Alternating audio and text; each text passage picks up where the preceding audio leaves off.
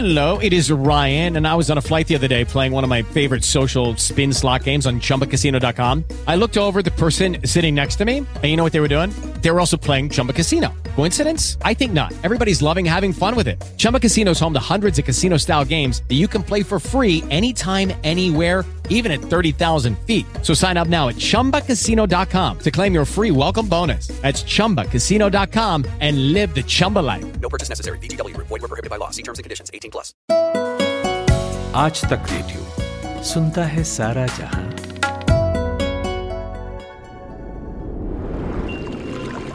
बदलते हवा पानी से लेकर इस इकोसिस्टम की कहानी तक। अमीबा पैरामीशियम से लेकर वेल जैसे हैवी प्राणी तक। खेत खलिहान से लेकर घर की बागवानी तक। आपकी हर जिज्ञासा, हर सवाल का जवाब देगा धरती और क्लाइमेट से जुड़ा ये खास पॉडकास्ट ये है अर्थशास्त्र।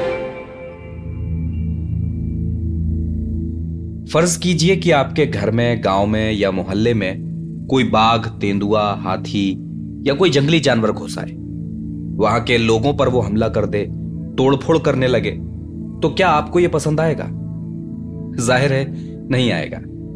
और यह ऐसी स्थिति भी नहीं है कि मानने को सिर्फ़ मान लिया जाए। आए दिन देश के तमाम हिस्सों से, खासकर वहाँ से जहाँ जंगल और इंसानी बस्ती आसपास हैं, ऐसी घटनाएँ आती रहती हैं। Let's get you now this video that's come in from Mumbai of a leopard attacking an old woman. This happened in the.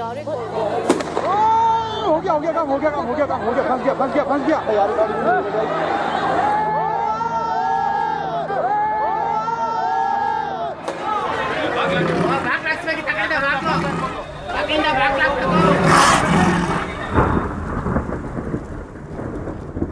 अक्सर तेंदुए, बाघ इंसानी बस्तियों में भोजन की तलाश में आ जाते हैं। क्योंकि यहाँ पर गाय, भैंस, बकरी या कुत्तों का वो आसानी से शिकार कर सकते हैं। लेकिन इस सब के बीच उनका इंसानों से आमना सामना हो जाता है। और ऐसे में कई बार इंसानों पर ये जंगली जानवर हमला कर देते हैं। और फिर इसके बाद जो आक्रोश पैदा होता है, वो बन जाता है इन जंगली जानवरों की मौत का कारण। और इस तरह इंसान और जानवर हो जाते हैं एक दूसरे के जानी दुश्मन।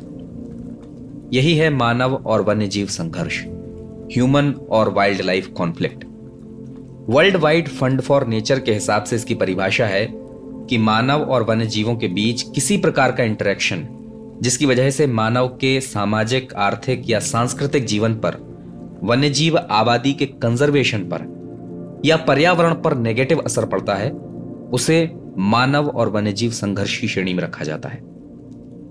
तो इस संघर्ष के दौरान नुकसान दोनों का है, मानव का भी और वाइल्ड लाइफ की आबादी का भी।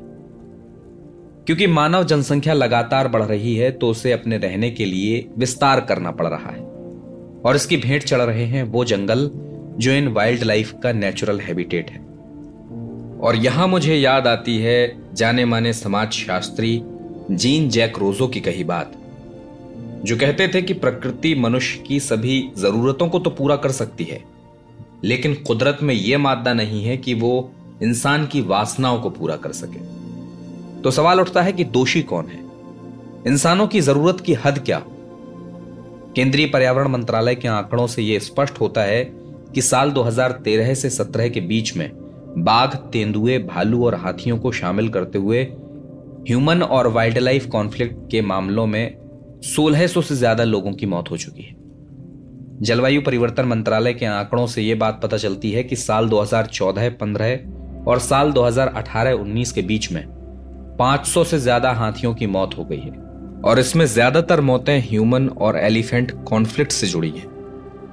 2021 में world wide fund for nature यानी WWF और यूएन एनवायरमेंट प्रोग्राम यानी यूएनईपी की एक रिपोर्ट आई थी जिसका नाम था a future for all a need for human wildlife coexistence इस रिपोर्ट में बताया गया कि ह्यूमन वाइल्ड लाइफ कॉन्फ्लिक्ट से दुनिया में पिछहत्तर फ़ीसदी से ज़्यादा जंगली बिल्ली की प्रजातियों की मौत हुई है। और 1970 के बाद से ग्लोबल वाइल्ड लाइफ आबादी में औसतन अड़सठ फ़ीसदी की गिरावट आई है। तो ये आंकड़े काफ़ी हैं ये जानने के लिए कि ये कॉन्फ्लिक्ट हमारे इकोसिस्टम को किस तरह से अनबैलेंस करने में लगा है। तो आज अर्थशास्त्र में मैं अमन गुप्ता खोलूँगा एक नया चैप्टर। बात करेंगे इसी ह्यूमन वाइल्ड लाइफ कॉन्फ्लिक्ट के बारे में विस्तार से।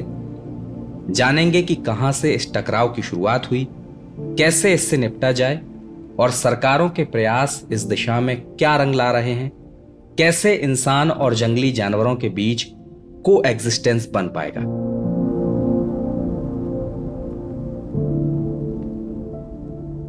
ह्यूमन वाइल्ड लाइफ कॉन्फ्लिक्ट पर आज मेरे साथ यहाँ बात करने के लिए मौजूद हैं wild life institute of India में scientist doctor S Satya Kumar doctor Satya Kumar ने wildlife monitoring habitat management और human wild life conflict management को लेकर तमाम प्रोजेक्ट्स पर काम किया है और इसको लेकर एक लंबी रिसर्च की है।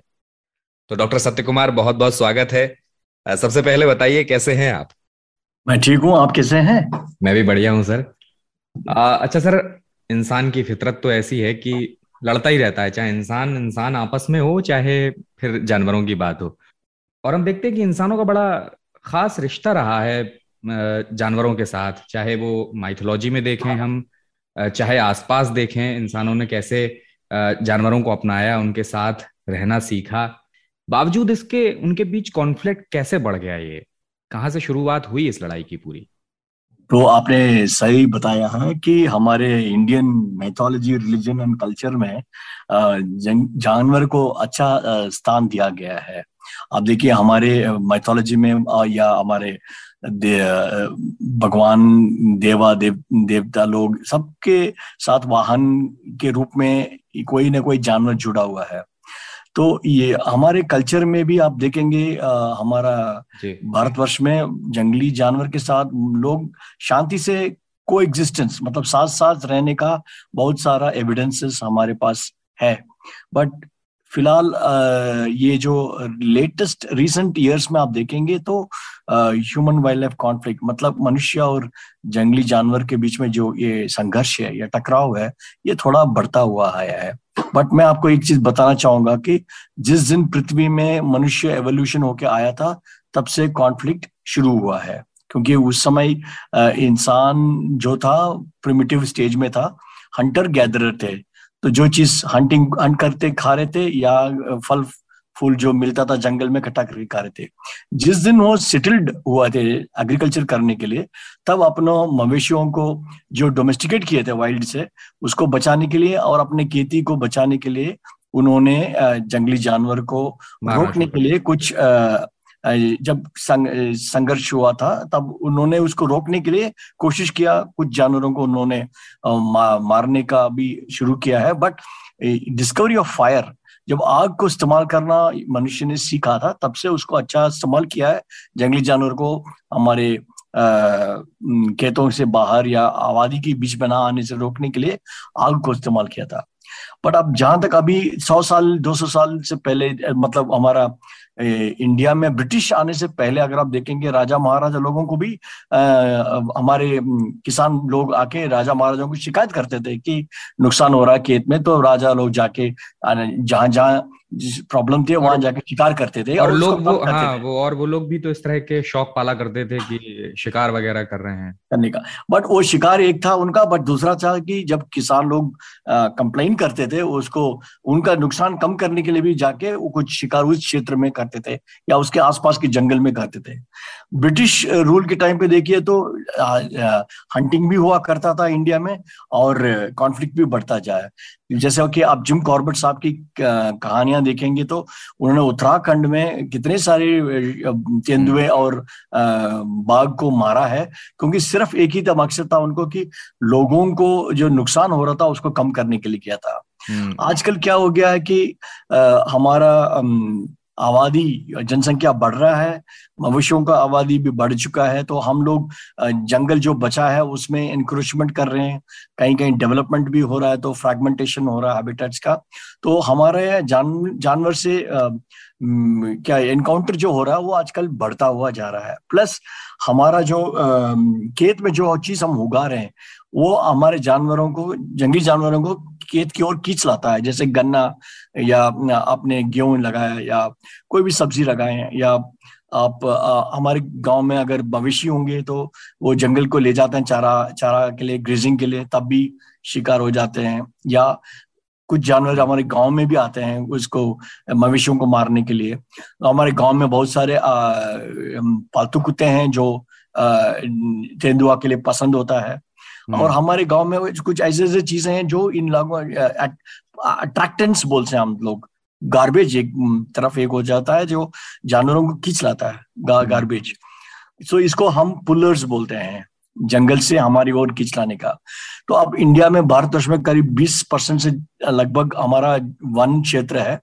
और पाँच परसेंट है हमारा प्रोटेक्टेड एरियाज़ मतलब national park sanctuary conservation reserve community reserve but हमारे बाकी एरियाज़ में तो हमारा ह्यूमन ज़ोर नहीं है एक तरह से। या ये सब हो रहा है इसीलिए हमारा आ, ये जो आजकल अच्छा। लेटेस्ट में इसको एक और कारण भी मैं बताना चाहूँगा आप बोलने से पहले कि हमारे जो मनुष्य के बीच में जो टॉलरेंस था वो थोड़ा कम हो रहा है। मतलब पहले हम ही बंदरों को खाना खिलाते थे क्योंकि वो हम उसको भी एक भगवान के रूप में देखा हनुमान जी की तरफ़ से तो हमने खाना खिलाए थे। फिर हम ही आज शिकायत कर रहे हैं कि बंदर बहुत परेशान करा रहा हमको। करेक्ट। और दूसरा है कि आप देखेंगे कि ये जो एक समय मैं देख रहा था एक डॉक्यूमेंट्री देख रहा था सर उसमें तो ये था कि बंदरों को पकड़ने के लिए स्पेशल लोगों को बुलाया जा रहा है जो बंदरों को पकड़ते हैं और करेक्ट करेक्ट देखिए जब हम जंगली जानवर जो जंगल में अपने आप निर्भर करते थे हमारे ऊपर निर्भर नहीं थे हम लोगों ने थोड़ा सा खाना खिला के चने खिला के कोई केले दे के हमने मंदिर में आसपास जितना भी हम देते हैं वो इसीलिए बंदर जंगल जाके खुद खाने का छोड़ दिया और हमारे भरोसे पे वो लोग आजकल कहीं सारी जगह उनका संख्या बढ़ रहा है हम्म। अच्छा अच्छा सर मैं जैसे आपने ज़िक्र किया जिम कॉर्बेट साहब का और उन्होंने तो शुरुआत में उनको बहुत आलोचना भी हुई उनकी कि उन्होंने बड़े पैमाने पर शिकार किया बाघों का और जंगली जानवरों का। लेकिन बाद में उनका एक तरह से कहें कि हृदय परिवर्तन हो गया फिर उन्होंने इनको बचाना शुरू किया और फिर उनके सम्मान में हमने नाम भी रखा जिम कॉर्बेट नेशनल पार्क वगैरह। आपने सही सही हाँ, कहा है क्योंकि तो, उन, उनको उनके अपने दिल में वो परिवर्तन आया है और उसने बंदूक छोड़ के फिर कैमरा लेके थे टाइगर हम्म। को फ़िल्म करने वगैरह का बिल्कुल। अच्छा सर तो क्या ये माना जाए कि जब अंग्रेज़ों का दौर था या फिर मैं कहूँ कि अठारहवीं उन्नीसवीं शताब्दी में जब हमारे पास बहुत मॉडर्न हथियार आ गए, तब से ये कॉन्फ्लिक्ट और ज़्यादा चरम पर पहुँच गया, तब से हमने और ज़्यादा इनको मारना शुरू कर दिया। क्या ऐसा हुआ? नहीं, हमारा 1972 में भारतीय वन्य जीव अधिनियम, जो Indian wildlife protection act बन चुका था 1972 में, उसके बाद कोई भी हंटिंग लाइसेंसेस परमिट्स वगैरह सब बंद किए गए थे। जो भी हमारा लीगल शिकार हुआ था, वो तो 1970s के पहले की बात है। उसके बाद तो हम लोग रक्षा ही करते आए हैं 1972 के बाद। इलीगल वाइल्ड लाइफ ट्रेड वगैरह भी हम कम करते आए हैं नेशनल पार्क सेंचुरीज बनाया, रक्षा किया। इसीलिए हम आजकल हमारे वाइल्ड लाइफ बहुत सारे जो एंडेंजर थे, आजकल अच्छा स्थिति पे हमने इम्प्रूव किया। That is one thing sure but अभी मैं ये कहना चाह रहा हूँ कि एक तो ज़मीन उतना ही है हमारा इंडिया का क्षेत्रफल। और 20-25 तो हमारा परसेंट तो हमारा ये 20 परसेंट जंगल और 5 परसेंट इसमें ही है। अगर कहीं कहीं हो सकता है कुछ जानवरों का संख्या बड़ा होगा। जैसे कि मक्का बंदर है या सुअर है इनका नुकसान होता है। कहीं कहीं कुछ जानवर ये देखिए एक जगह पे जानवर का संख्या बढ़ना ये ये नहीं हम समझ सकते हैं कि पूरा देश में उनका स्थिति स्टेटस अच्छा हो गया है कि नहीं। तो कहीं कहीं लोकलाइज हो जाता है।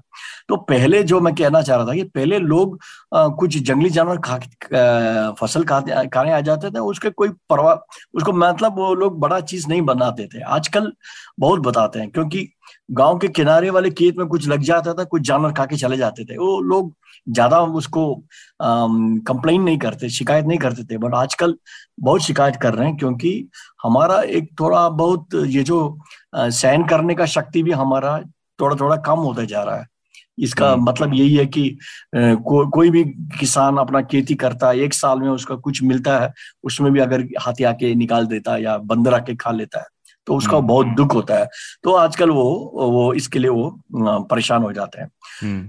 अच्छा सर जैसे समय बढ़ रहा है और इंसानी घुसपैठ लगातार वाइल्ड लाइफ हैबिटेट में बढ़ती जा रही है और ज़ाहिर तौर पर इसकी वजह से जो टकराव की स्थिति बन रही है वो विकट हो रही है आ, लेकिन ये चीज़ समझ में हमें आती है कि चलिए वहाँ पर रहने के नाम पे लोगों ने घर बना लिए या फिर आ, खेत बना लिए उनमें घरेलू जानवरों की अपनी चराई का काम कर रहे हैं या टूरिज़्म के नाम पर हो या इंफ्रास्ट्रक्चर डेवलपमेंट के नाम पर हो ये चीज़ें समझ में आती हैं। लेकिन आ, मैं पढ़ रहा था तो वॉशिंगटन यूनिवर्सिटी की एक रिपोर्ट है जो ये कहती थी क्लाइमेट चेंज का भी इसमें एक बड़ा कंट्रीब्यूशन है।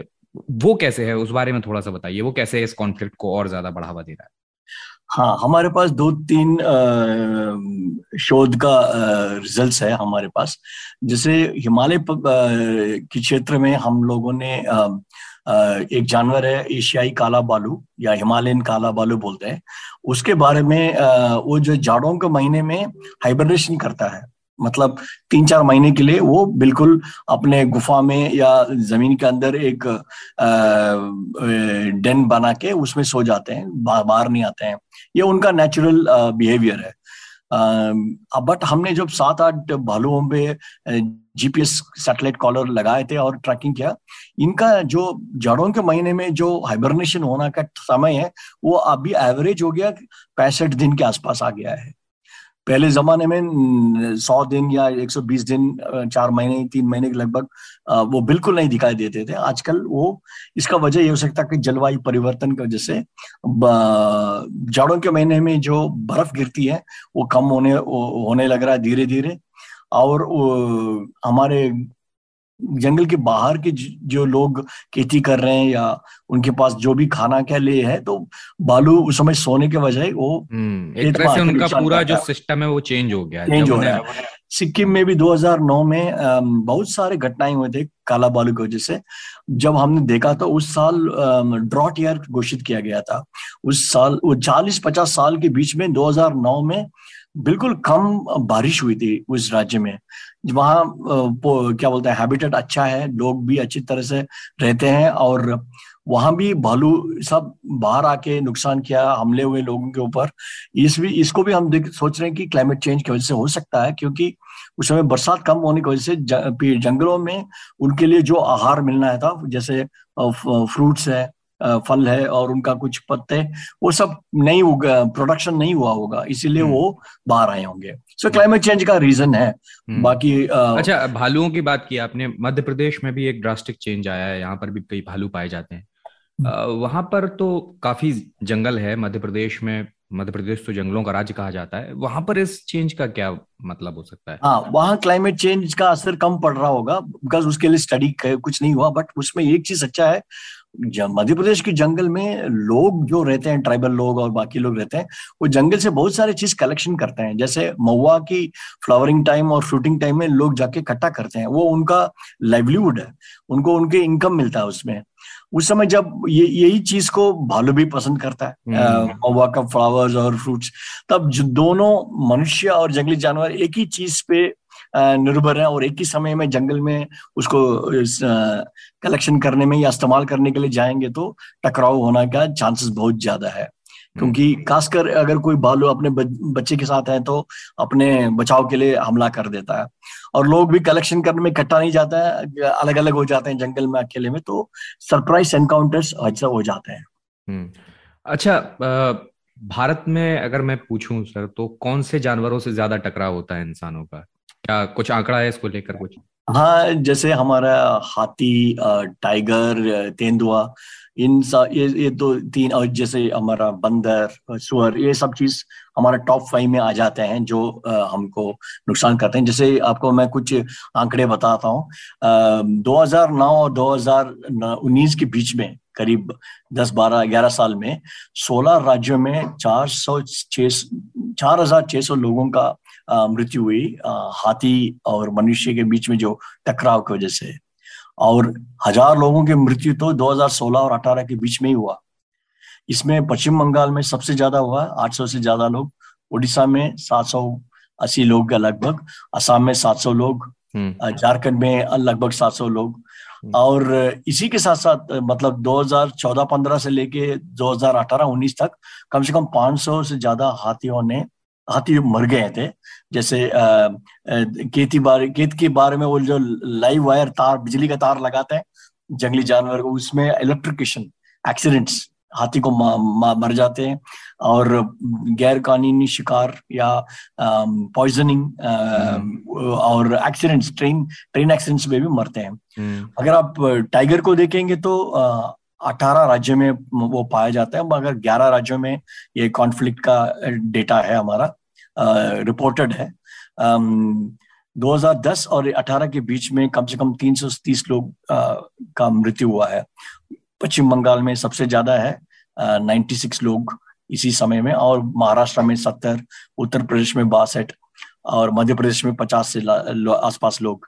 और उसी समय सात सौ पचास के लगभग टाइगर्स भी मर चुके हैं आठ साल के बीच में 2012 से 20 में। ये भी पोचिंग और कॉन्फ्लिक्ट रिलेटेड रिटालिएटरी किलिंग जो बोलते हैं जब हम्म, और उसका जो मवेशी को मारा था उसमें विष डाल देते हैं तो जो टाइगर या तेंदुआ खाएगा उनका डेथ भी हो जाता है। हम्म, ऐसे तेंदुआ को आप देखेंगे तो उत्तराखंड राज्य में दो सौ पिचासी लोगों का गुलदार बोला जाता है वहाँ पर गुलदार गुलदार या वो मृत्यु हुए हैं और हज़ार लोगों का घायल हुए हैं। 2001 से 16 मतलब ये 15 साल के बीच का डेटा है। पश्चिम बंगाल में भी 17 सालों में करीब सात सौ पिछहत्तर लोगों का के ऊपर हमला हुआ था। ऐसे हिमाचल में गुजरात में ऐसे ऐसे कुछ हैं। सेंट्रल इंडिया में और दक्षिण भारत में जो बालू है जो स्लॉथ बेयर बोलते हैं वो भी नुकसान बहुत करता है। हम्म, अच्छा सर आपने बात की हाथी की और हाथी की तो जो पिक्चर है हमारे सामने ऐसे दिखाई जाती है कि कितना शांत स्वभाव का जानवर है। हाथी मेरा साथी गाना है। क्या समझते हैं आपकी हाथी वाकई इतना शांत जानवर है वायलेंट है या फिर इंसानों की घुसपैठ की वजह से ये सब टकराव हाथियों से ज़्यादा हो रहा है? देखिए, हमारे लिए तो हाथी भगवान है। हाथी को जेंटल जाइंट बोलते हैं हम लोग। वो इतना समझदार इंटेलिजेंट जानवर है। वो बिल्कुल हम, हमको, हमारे ऊपर हमला करने का उनका कोई मतलब ही नहीं, उनका यही नहीं। वो अपना जीवन चलाना चाहता है। बस वो लोग अपने झुंड में जाते हैं, खाना उनको मिलता है, खाते हैं, जाते आते हैं। मगर उनका जो जंगल है, वो इतने फ्रैगमेंट हो चुका है कहीं कहीं जैसे कि आप पश्चिम बंगाल की नॉर्दर्न डिस्ट्रिक्ट्स देख लेंगे जैसे दार्जिलिंग अलीपुरद्वार सिलीगुड़ी वाली एरिया में वहाँ लगभग जंगल हाथी का जंगल तो करीब 2500 स्क्वायर किलोमीटर ही है मगर हम्म। उसमें हाथी का संख्या 500 है और ये भी जंगल टुकड़े टुकड़े में है और उनको हम्म। जाना तो चाय की बगीचों में बीच में जाना है और हम्म। खेत के बीच में जाना है। हाथी तो काफ़ी चलता भी है मतलब दिन भर में चलता है, वो लगभग 10 से क्योंकि बड़े- बड़े जानवर जब झुंड में रहते हैं उनको खाना एक ही जंगल में नहीं मिलेगा। उनको मतलब वो एक दिन में सोलह सत्रह घंटा खाना खाते हैं खाना खाने के लिए ढूंढते हैं। तो अब उनको एक जंगल से दूसरे जंगल जाना है तो उनको रास्ता में अगर जंगल नहीं है जंगल छोटा जंगल हो गया तो उनको हम्म, बीच में ऐसे ऐसे जगह हैं जैसे चाय के बगीचे हैं या आबादी हैं उनके थ्रू जाना पड़ता है उनको हम्म। उस समय अगर अच्छा लोग उसको जाने के लिए शा- शांति से जगह छोड़ देते हैं और हम्म, वो चला जाता है उसमें नुकसान नहीं होता बट। वहाँ लोग अ, क- इसको पीछा करेंगे उसके ऊपर हमला करने की कोशिश करेंगे भगाने की कोशिश कर रहे हैं तब। वो भी परेशानी में थोड़ा हम्म। और चारों तरफ़ लोग गिर जा घेर लेते हैं हाथियों की झुंड में।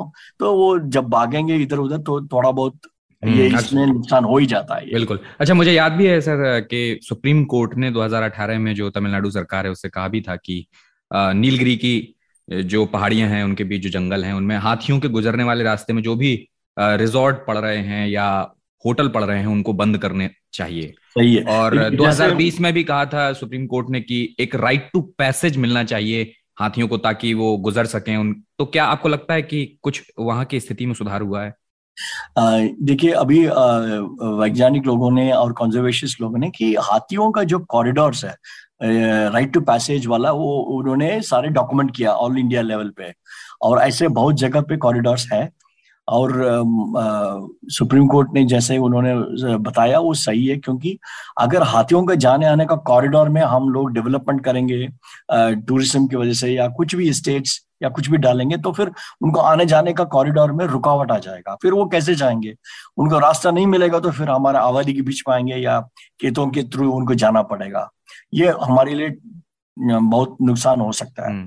इसीलिए कॉरिडोर्स को हम लोगों को सेफ़ करना पड़ेगा और वो कॉरिडोर को मेंटेन भी करना पड़ेगा। देखिए कॉरिडोर स्ट्रक्चर एक होता है फ़ंक्शन एक होता। है खाली दिखाने में कॉरिडोर है बट वो एनिमल जब तक यूज़ नहीं करेगा यूज़ करने के लिए उसको ओ, ओ, उसका सारा मैनेजमेंट हम करके रखना चाहिए ताकि मॉनिटर करना पड़ेगा मॉनिटर करना ताकि हाथी उसमें और हैबिटेट को भी थोड़ा बहुत हमको इम्प्रूव करना चाहिए ताकि एनिमल्स उसमें कॉरिडोर हाथी के साथ बहुत सारे जानवर भी उसको यूज़ कर सकते हैं मूवमेंट करने के लिए। तो कॉरिडोर्स बहुत ज़रूरी है अगर हम कॉरिडोर्स को एंश्योर करें क्योंकि अभी ऑलरेडी इंडिया में बहुत सारे एरिया हैबिटेट फ्रेगमेंटेशन हो गया। है तो कॉरिडोर्स एक ही है जो जिसमें हम लोग ये जानवरों को मूवमेंट को हम सेफ़ किया जा सकता है। जी।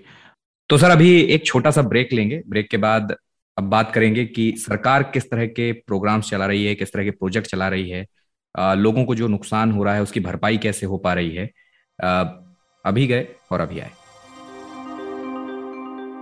ह्यूमन वाइल्ड लाइफ कॉन्फ्लिक्ट के बीच आपको कहानी देखनी चाहिए असम के मानस नेशनल पार्क की। एक समय यहाँ पर करीब सौ गेंडे थे, लेकिन धीरे धीरे ये खत्म हो गए।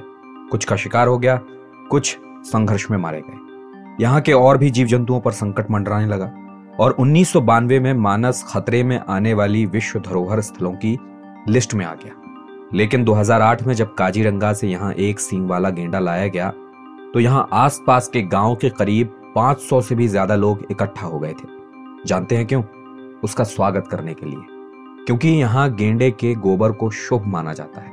और यहाँ रेस्क्यू करके गेंडों के अनाथ बच्चों, बारह सिंगा, भालू और हाथियों को समय समय पर लाया जाता रहा। इन्हें यहाँ के लोगों ने बचाना शुरू किया। और फिर साल 2011 में वो दिन भी आया, जब यूनेस्को ने मानस नेशनल पार्क को खतरे में आने वाली विश्व धरोहरों की लिस्ट से हटा दिया। मेरे पास ना काम बहुत है। और आँखें मेरी हमेशा ऑक्यूपाइड रहती हैं। ऑफ़िस में स्क्रीन देखो ड्राइव करते हुए सड़क देखो, फिर घर आकर खाना बनाओ, पर कान मेरे फ्री रहते हैं। इन कान से भी मैं बहुत काम करती हूँ। मास्क टिकाती हूँ, चश्मा लगाती हूँ और सुनती हूँ आज तक रेडियो क्योंकि पॉडकास्ट की बात ही अलग है। आप भी सुनकर देखो आज तक रेडियो सुनता है सारा जहाँ। तो ब्रेक के बाद आपका स्वागत है। हमारे साथ हैं wild life institute of India के scientist doctor S Satya Kumar जिनसे हम ह्यूमन और वाइल्ड लाइफ कॉन्फ्लिक्ट के बारे में बात कर रहे हैं। तो सर, आपसे अब सवाल ये है कि कई तरह के प्रोग्राम सरकार चला रही है। जैसे एक स्टैंडिंग कमेटी बनाई थी सरकार ने, national board of wild life करके। और उसमें सरकार ने कई तरह के सुझाव दिए थे और कई तरह के उसमें प्रावधान थे कि जो वाइल्ड लाइफ है, उसको बचाने के लिए ग्राम पंचायतों को मज़बूत किया जाए। वो प्रधानमंत्री फ़सल बीमा योजना है जो, उसके तहत अगर किसी की फ़सल बर्बाद होती है तो उसका हर्जा खर्चा दिया जाए। या बीमा राहत देने की बात है उसमें, कोई अनहैपनिंग हो जाए तो 24 घंटे के अंदर मुआवजा देने जैसी योजनाएँ हैं। क्या इन सब का कोई पॉजिटिव असर देखने को मिल रहा है? कुछ एग्ज़ाम्पल अगर बताएँ जहाँ एक बड़ा चेंज दिखाई दिया हो इन सब के ज़रिए। बिल्कुल। भारत सरकार और राज्य सरकार बहुत सारे शोध संस्थाएँ और सिविल सोसाइटी ऑर्गेनाइजेशन सब लोग इसको इस पे मिलके काम कर रहे हैं ताकि ह्यूमन वाइल्ड लाइफ कॉन्फ्लिक्ट से जो नुकसान हो रहा है उसको जितना से कम करा जाए, इसके लिए एक कोशिश जारी है। जैसे कि आपने बताया था ये प्रधानमंत्री फ़सल बीमा योजना, इसमें बहुत सारे जो किसान भाई लोग जिसका नुकसान हो जाता है उसका तुरंत आ, उसका एस्टिमेट करके वो लॉस को हम गवर्नमेंट ने उनको कॉम्पनसेशन किया करते हैं। आजकल कुछ स्टेट्स में स्टेट डिजास्टर फंड से भी नुकसान जो होता है हम्म, उत्तर प्रदेश और उत्तराखंड में शुरू हुआ है करते हैं यस और कुछ राज्यों में हर वन विभाग डिविजन में फंड बजट अलग रखा है कि मवेशियों से जो मर जाते हैं लाइफ स्टॉक मांसाहारी जानवर के अटैक से उसको तुरंत उनको कॉम्पनसेशन अलग अलग स्टेट में अलग अलग जानवरों टाइप का अलग अलग रेट्स है उसका वो लोग वो एप्लीकेशन जमा कर दे और उनको कॉम्पनसेशन पेमेंट हो जाता है। जो इंसान को दुर्भाग्यवश हमला हो जाता है, उनको भी मेडिकल एक्सपेंडिचर उस सब लोग हॉस्पिटल चार्जेस मेडिसिन ये भी उनको रीइम्बर्समेंट हो जाता है।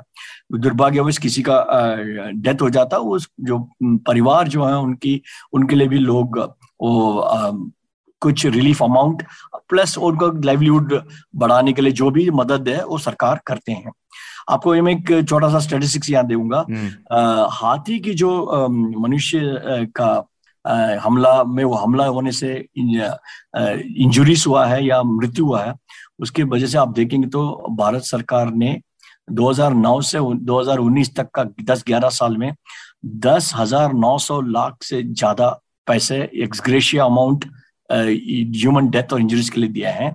और लगभग चालीस हज़ार लाख रुपए जो फ़सल के लिए नुकसान हुआ है या प्रॉपर्टी के लिए डैमेज हुआ है सोलह राज्यों में ये दस ग्यारह सालों में पैसे दिए हैं। तो ये एक तरफ़ चलता रहता है। हम्म। कि अच्छा दूसरा अपने जो पंचायत की वाली बात है तो मैं वो बता देता हूँ। आजकल हर विभाग डिवीज़न में एक रेंज रेंज लेवल में रैपिड रिस्पॉन्स टीम बनाया जा रहा है। वन विभाग कर्मियों का जिनको सब साधन ट्रेनिंग सब दिया हुआ है कि ये जो प्रॉब्लम है उसको आ, रोकने का और कम करने का अगर जानवर कहीं आबादी के बीच में आएगा उसको सुरक्षित निकाल के लोगों के ऊपर ना नुकसान हो जाए जानवर को नुकसान नहीं हो उसका हटाने के लिए वो सब काम करते हैं। गाँव में भी आजकल हम लोग विलेज रिस्पांस टीम्स कुछ युवा लोगों को ट्रेनिंग दे के रखते हैं जो लोकल लोग भी कोई लोकल में जो भी कोई प्रॉब्लम ऐसा होता है वो तुरंत वन विभाग को संपर्क करके बता देंगे और गाँव वालों को बचा लेंगे और जानवर को भी सेफली जगह पर रखेंगे ताकि कोई घटनाएँ वहाँ ऐसा ना हो जाए। तो village response team rapid response team ये दोनों मिलके ये सारे अभी चल रहा है। शोध से तरफ़ से देखा तो आजकल हम लोग जीआईएस रिमोट सेंसिंग और कॉन्फ्लिक्ट डेटा को इस्तेमाल करके रिस्क मॉडल बनाते हैं रिस्क मैप बनाते हैं। ताकि डीएफओ लोग जो वहाँ भी हैं उनको पता लगेगा कि किस किस क्षेत्र में रेड है। मतलब हाई कॉन्फ्लिक्ट होने का संभावना है प्रोबेबिलिटी है। वहाँ वो लोग हम्म। अपने टीम को हमेशा आ, क्या बोलते हैं तैयार स्थिति पे रखते हैं ताकि कॉन्फ्लिक्ट को मॉनिटर करना ज़रूरी होता है। हम्म, लेकिन एक सर यहाँ पे समस्या ये भी देखने को मिलती है अक्सर मैंने पढ़ा है जो समझा है कि चूँकि इनका पैसेज का तो कुछ पता नहीं है जानवर कहाँ से कहाँ जाएँगे दूसरे राज्यों में अगर वो पहुँच जाते हैं तो उनके ट्रैक में बड़ी प्रॉब्लम आ जाती है क्योंकि एक राज्य किसी तरह से मैनेज कर रहा है अगला राज्य किसी तरह से मैनेज कर रहा है यस yes. आजकल ये जो आ, हमारा ministry of environment forest and climate change में आप देखेंगे आ, एक राष्ट्रीय स्तर लेवल पे national action plan for human wild conflict management document बनाया है। और अभी इसी दो महीने पहले अक्टूबर में रिलीज़ हुआ था ये। इसमें यही आप बात करना इंटर स्टेट कोऑर्डिनेशन की बात कर रहे हैं हम लोग ताकि ए, ए, कुछ राज्यों में हाथी का मूवमेंट दो दो तीन राज्यों में होगा तो how inter inter state cooperation से तीनों राज्यों मिलके इसको प्रॉब्लम को कैसे कम किया जाए मैनेज किया जाए, इसके लिए आजकल योजनाएँ हैं प्लानिंग है और अवेयरनेस भी है और मैनेजमेंट प्लान भी आजकल लैंडस्केप लेवल में बनता है। अच्छा मोटा मोटी एक तरह से और समझना चाहेंगे सर कि जो ये ह्यूमन और वाइल्ड लाइफ कॉन्फ्लिक्ट है, इसको रोकने के लिए अभी और किस तरह के इनिशिएटिव्स जो आप देख रहे हैं, हम ग्लोबल लेवल पर देख रहे हैं, जो अभी भारत में नहीं है टेक्निकली चाहिए हैं या पॉलिसीज़ लेवल पर चाहिए हैं, ताकि जो कॉन्फ्लिक्ट है वो को एग्जिस्टेंस में तब्दील हो सके। आजकल हम लोग टेक्नोलॉजी इस्तेमाल करना शुरू कर दिया है। जैसे कि रियल टाइम डेटा। कि कोई जानवर गाँव की तरफ़ जा रहा है या रेलवे पटरी की तरफ़ चल चल रहे हैं एक झुंड का हाथी या कहीं वो प्रॉब्लम जानवर हमारे शहर की तरफ़ या टाउन की तरफ़ आना ये सब हमको रियल टाइम डेटा चाहिए। इसलिए आजकल आप देखेंगे तो हम लोग जीपीएस जीआईएस इस्तेमाल करते हैं रिस्क मॉडल्स यूज़ करते हैं कुछ प्रॉब्लम जानवर के ऊपर रेडियो कॉलर करते हैं ताकि उसका एटलीस्ट जैसे नर वाला हाथी दांत वाला हाथी का मूवमेंट अकेला जाता है तो हम्म। उसका मूवमेंट वगैरह पता चलता है। कुछ गुलदारों को भी हम लोग रेडियो कॉलर किया है ताकि उन पता चले कि वो कहाँ रहते हैं कैसे जाते आते हैं। तो इनका बायोलॉजी इकोलॉजी समझने के लिए भी शोध चल रहा है और उसका इंफॉर्मेशन हमको पता चल रहा है। आजकल टेक्नोलॉजी हम लोग यूज़ करने के लिए आर चला हुआ है ताकि जब भी जानवर हमारे गाँव की तरफ़ आ रहे हैं तो जैसे वो कुछ एरिया क्रॉस करेंगे, हमको अलार्म, पहले हमको एडवांस इंफॉर्मेशन मिल जाएगा तो हम गाँव की तरफ़ उसको कवर कर देंगे और जो भी हमको पेट्रोलिंग करना है या उनको रोकना है, उसके लिए आजकल रियल टाइम डेटा के लिए आजकल हम आर्टिफिशियल इंटेलिजेंस टेक्नोलॉजी इस्तेमाल कर रहे हैं। इसमें एक और चीज़ मैं ये बताना चाहूँगा कि जो आजकल बल्क एस का कम्युनिटी रेडियो का एफएम रेडियो का भी हम लोग यूज़ कर रहे हैं, इस्तेमाल करेंगे। जैसे भी कोई भी हाथी कहीं जीतता है तो वो बल के समझ चला जाएगा। पूरे उस क्षेत्र गाँव वासियों को मिल जाता कि एक हाथी का मूवमेंट इधर को है, सब लोग सावधान रहिएगा और अपना बचाव कार्य के लिए तैयार रहना है। तो ऐसा टेक्नोलॉजी को हम इस्तेमाल करके रियल टाइम डेटा ये सबसे ज़रूरी है कि कोई जानवर अगर हमारी तरफ़ गाँव की तरफ़ आ रहा है तो उसको हम अगर पहले पता चल जाता है दिन या वो रात हो हमको थोड़ा उसका रियल टाइम में इंफॉर्मेशन मिलने से उसको रोकने की हम कोशिश कर सकते हैं। हम्म, अच्छा एक सर एक चीज़ और अभी कैक की रिपोर्ट आई थी हाल ही में आई है कुछ ही दिन हुए हैं और उसमें बताया गया है कि 2016 से लेकर 19 के बीच में जो रेल की पटरियाँ हैं हाँ वन विभाग ने बताया रेल की पटरियों पर इकसठ हाथियों की मौत हो गई है करीब इन तीन सालों के भीतर। तो सरकारें एक तरफ़ प्रयास कर रही हैं दूसरी तरफ़ वो अपनी पटरियों को सुरक्षित नहीं कर पा रही हैं और लगातार वन्य जीवों की मौत हो रही है ये कॉन्फ्लिक्ट बन रहा है। तो ये कोऑर्डिनेशन क्यों नहीं बन पा रहा है? नहीं आ, इस इसमें भी जैसे मैंने अभी भी बताया इसका यह रियल टाइम डेटा का ही है। तो आजकल क्या करें हम लोग सेंसर टेक्नोलॉजी को इस्तेमाल करने का रिसर्च आर एन डी चल रहा है। रेलवे पटरी की दोनों तरफ़ दो तीन लेयर्स पे दूर पे दस मीटर में पच्चीस मीटर में पचास मीटर में कुछ ऑप्टिक फाइबर बेस्ड टेक्नोलॉजी जो ज़मीन में रहेगा ज़मीन के अंदर। और जब एनिमल मूवमेंट होता है वो सिग्नल रिकॉर्ड वो सेंसर है वो वो पिकअप करके जल्दी से जल्दी स्टेशन मास्टर को या इंजन ड्राइवर को या वन विभाग को इंडियन रेलवे को पता होने का अभी हम लोग अभी अभी शुरू किया आर एन डी इसमें क्या होगा कि मतलब अभी ज़मीन पर उतरी नहीं है अभी ये पूरी प्रक्रिया। अभी तो टेस्टिंग चल रहा है इसका। हम्म। अगर हमारा पूरा उम्मीद है कि अगर ये ये हो जाएगा वो हो। जाए अभी क्या हो रहा है फ़िलहाल वन विभाग कर्मी लोग ही इसको गश्त करते हैं और जो जो हाथी का झुंड रेलवे पटरी के आसपास दिखाई देता है वो नियरेस्ट रेलवे को कवर कर देते हैं ताकि इंजन ड्राइवर तक मैसेज पहुँच जाता है हम्म। मगर मैं दिन की बात है दिन के टाइम में पेट्रोलिंग होता है तो वो बता देते हैं बट रात को एनिमल मूवमेंट हो जाता है तो फिर उसमें दिक्कत होता है।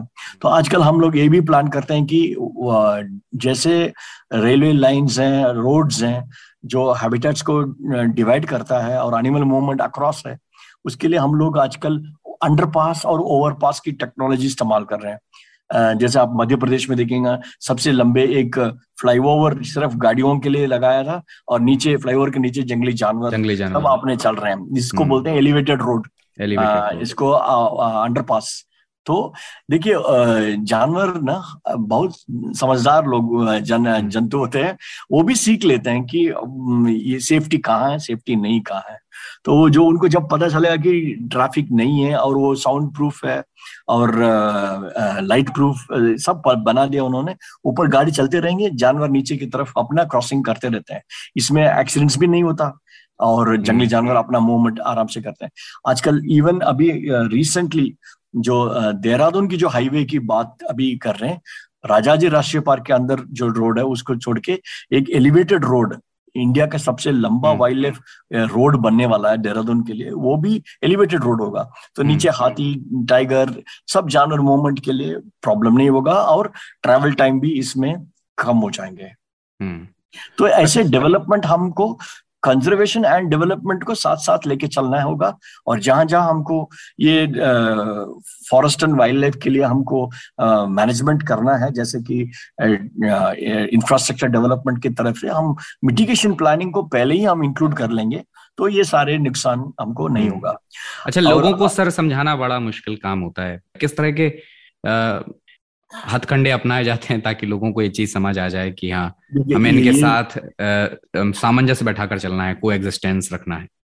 देखिए ये मुश्किल काम है बिकॉज़ जिस किसान को नुकसान हो गया और उसका साल भर का मेहनत और कमाई चला जाता है उसको जाके अगर हम बोलेंगे वो उसका न, वो उसका जंगली जानवर के ऊपर जो नाराज़गी उस वक्त होगा वो हम्म। बहुत ज़्यादा होता है और किसी के ऊपर हमला हो जाता है या किसी परिवार में किसी का अनफॉर्चुनेट इंसिडेंट हो जाता है उस समय तो हम क्वेश्चंस की बात करने से बहुत मुश्किल हो जाता है। हम्म, खून रहता है लोगों के या या इसीलिए हमको क्या करना पड़ेगा?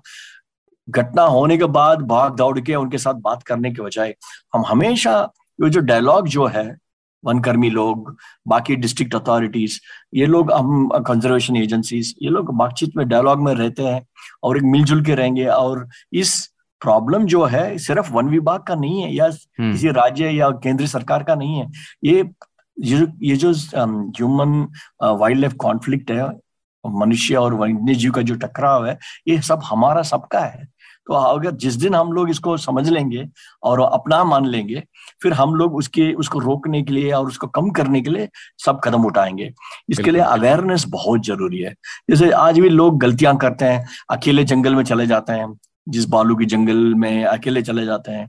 कहीं कहीं तो आप देखिए गाँव में जो टॉयलेट्स नहीं तो लोग बाहर जंगल में ओपन टॉयलेट के लिए जाते हैं जिस समय सुबह सुबह या शाम को रात को जिसमें हमला हो जाता है। क्योंकि एक आदमी या बच्चा जो बाहर बैठा हुआ है जंगल के आसपास वो कोई गुलदार के लिए वो एक आहार टाइप की समझ में आ जाता है। मिस्टेकन आइडेंटिटी हो जाता है। और बहुत सारे गाँव में हमारे किनारे किनारे घर में जो आए वहाँ बिजली लाइट लाइटिंग चाहिए झाड़ी साफ़ करके रखना चाहिए। और लोग जंगल में जब भी जाते हैं कट्टे जाना चाहिए। मवेशियों को अच्छी जगह पे रखना है जिसमें उनको रात का रहने का जगह अच्छा खिड़की मज़बूत दरवाजे सब रखना चाहिए। और गाँव भी अपने तरफ़ से गश्त कर सकते हैं। युवा लोग शाह रात को एक दो बार गश्त किया। और आजकल काफ़ी टेक्नोलॉजी भी आए हैं automatic sound and light alarm है जो आजकल हम यूज़ कर सकते हैं। कोई भी चीज़ सामने आ जाएगा वो अलार्म देता है और जानवर भाग जाता है। बट जानवर सीखते रहते हैं हम भी जगह बदलना पड़ेगा।